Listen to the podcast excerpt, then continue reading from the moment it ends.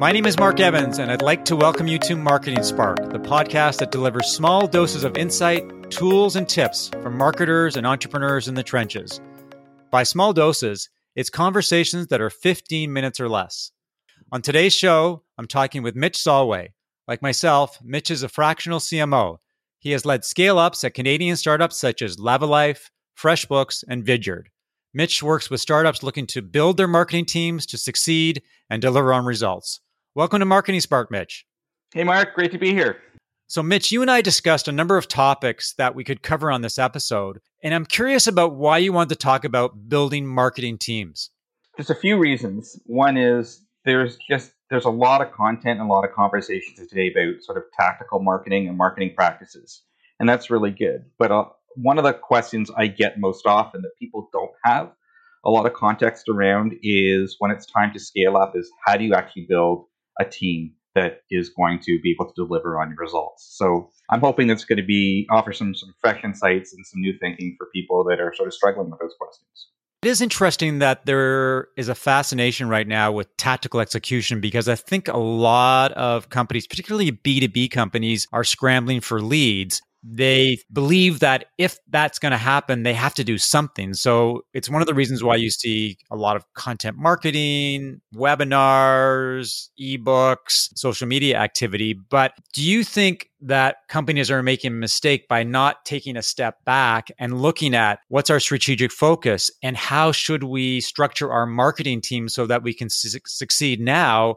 Yeah, I don't know if it's a, it's hard to say it's a mistake because building a, a, good marketing organization like any good team it's hard. And it's you know it's not something everyone's had an opportunity to do. And there's always pressure and demands on delivering short-term results. You know what i want to talk today in terms of the importance of building a team will help some people take that step back. And it's hard. People are stuck in the day-to-day.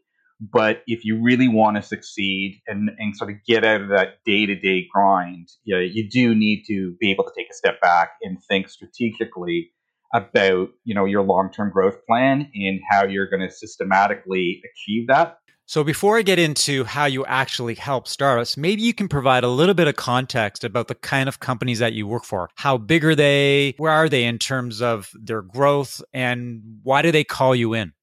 So i'm hearing from companies at really different stages of growth. You know if uh, when i choose when i tell people what i do is i say you know i really want to come in post product market fit and you're now maybe you've got a small marketing organization, but the CEO and the marketing team together agree that they're not really sure about how they're going to reach that next level of growth. So you've got product market fit. So it's not like we don't even know what we're doing yet. Probably not the best time to bring me in as a fractional CMO. But we're like, you know, we think we've got something here, but we need to bring in someone that can help us sort of do the heavy lifting that needs to get done to break through to that next level of growth. So, is there a secret formula that you use when you're building a marketing team? Have you built the same kind of teams at every company that you work with? Well, there is a secret formula, and I, I can't I can't share that today. Oh, come on, come on, Mitch. yeah, so I've so it's true. There there is an approach that I've taken. You know, obviously, I've just been a fractional CMO for the last three and a half years. For like 25 years before that, I was actually a VP, an actual operating VP marketing at, at, a number of startups and, and built a lot of teams in that capacity. You know, I, I really learned what it took from, from a team standpoint to be able to sort of relentlessly deliver more and more and more, which is what marketing needs to do every year within an organization. You know, those are some of the things I, I, I wanted to share today do you have a methodology or an approach that you use to build teams? For example, when you're working with an entrepreneur, do you say to them, okay, here is step one, step two, and step three? Let's say, you know, your your mandate is you're leading a marketing team and you need to scale up growth. And I'm assuming you're you've got money and dollars to invest in building a marketing team. And I think it doesn't always go that way. Sometimes you're hiring like one person here, then another person the next year. But I want to talk in the context. A lot of the mandates I've had is let's come in. We want to invest in marketing. We need to put a team together. We need to move forward. We want to scale up. And there's definitely something that I do on a repeated basis. It's very, very deliberate in terms of making sure that I get the right team in place. And that is start with a plan. Uh, I know it sounds like, yeah, yeah, yeah, start with a plan, but it's a three year plan. There's, there's like three major components of that plan. One is there's alignment with the CEO in terms of where you know where are we today and what, what do you want marketing to do? What do our outputs need to be? How will we know if marketing is successful? And I want to map that out over three years because if I don't have an aligned understanding uh, with the CEO of their expectations, then I may build the wrong organization that, that may underachieve our targets, or maybe it's way too aggressive for what we need and I've spent way too much money. So it's both in terms of the size and scale of the growth that we want, and then what's the metric or one or two metrics we need to move? Is it is it revenue? Is it leads? Is it customers? What are the two or three things that we need to manage against? And then, so that's phase number one is getting that alignment. Once I've got that alignment, phase number two is actually building the spreadsheet and the budget in terms of understanding month by month for the next three years. How are those two or, you know, one or two metrics going to grow every single month? And obviously then I got to go, okay, well, what am I, what's the plan? what am I actually going to be delivering as a marketing organization over those next three years? And what do I need to do to make sure that all my numbers roll up to those high level numbers? Now I've got alignment with the CEO on targets. I've built out a sort of a spreadsheet and a plan that sort of systematically maps where, you know, what, how I need to grow and where those, what are those growth engines going to be, whether it's content, SEO, social, or whatever. And then the third thing that you need to do is you need to understand what I call are these little clusters. Because um, in terms of scaling up, you kind of want to hire people in, in little groups and clusters. And, and I'll give you an example. When I was at Vidyard, you know, we are very early into uh, into growing this business, and we just recently established ourselves as a video marketing platform. And we knew for, you know, nobody even knew what the hell that was. Nobody knew what a video marketing platform. There wasn't a lot of search. It was a new product in the category. People didn't know what to look for. Didn't know what we do. We were going to do. So we really said over the next three years, the two key priorities that we wanted to do were to develop reach and education. First of all, we wanted to drive customers. We knew with customers the revenue would come. So we wanted to focus on new customer acquisitions. So we're going to count customers and not leads, but paying customers. And the strategies to do that, as I said, were reach and educate.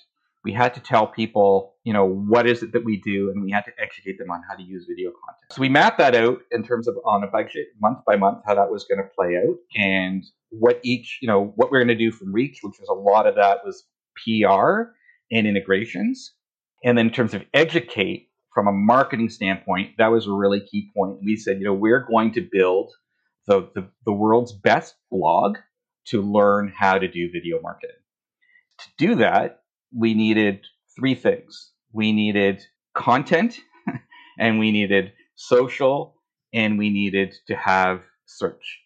You know, one of the first things I would do then is if I know this is what the key elements to grow my my volume and my reach and my education, is I would then go and hire like those three people that would manage those three things together. They'd manage someone to manage like to write content, someone to do social promotion of that content, and someone to manage some of the SEO and you know getting that content placed uh, on different sites, and then to optimize that content for search over time. Because we knew at some point people were going to start searching for our content. So that's a sort of an end-to-end discussion of how how we sort of went about things at Vidyard.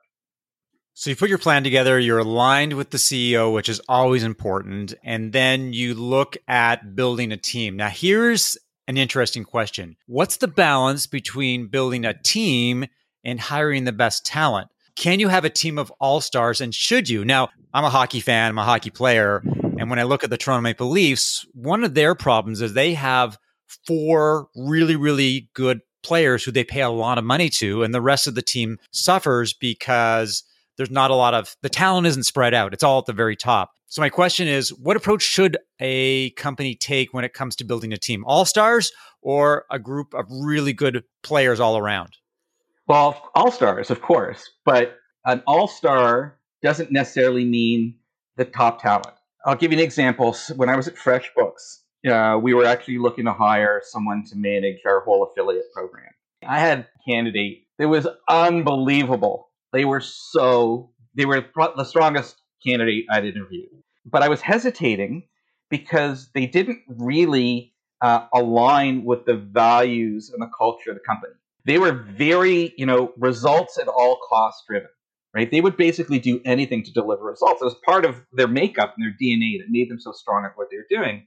But at FreshBooks, we had there were certain areas where we were willing to not be as aggressive or it wasn't at all costs because we had a brand and a reputation and an image we wanted to convey and we didn't want to just like trick somebody into converting there's an example of where there was a, a top talent someone was really the best of the best but you know i remember holding mike mcdermott's hand he said just hold my hand as we tell this candidate that we can't hire them but what we also did is you know we you know we reached out to some other companies and partners that we knew that were looking for someone that talented so it's not always the talent. So one area is they may have the talent, but they might not be the fit.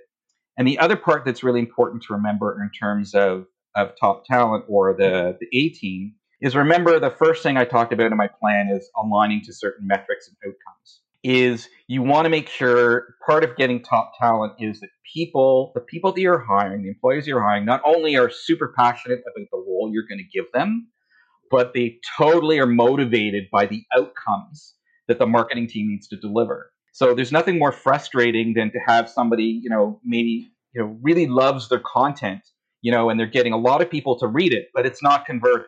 They're they're not really incentivized, they're not really motivated by that conversion metric versus somebody that loves to write content and every time they see somebody converting, they're like, "Oh my god, that was amazing. I want to do more like that."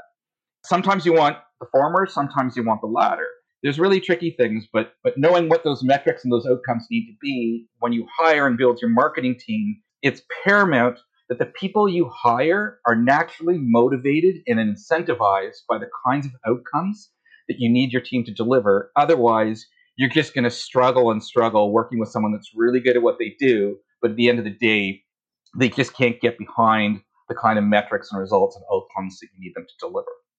On the flip side, what are some of the pitfalls that companies should avoid when they're building a marketing team? So, what are some of the things that they shouldn't do or the people that they shouldn't hire for that matter?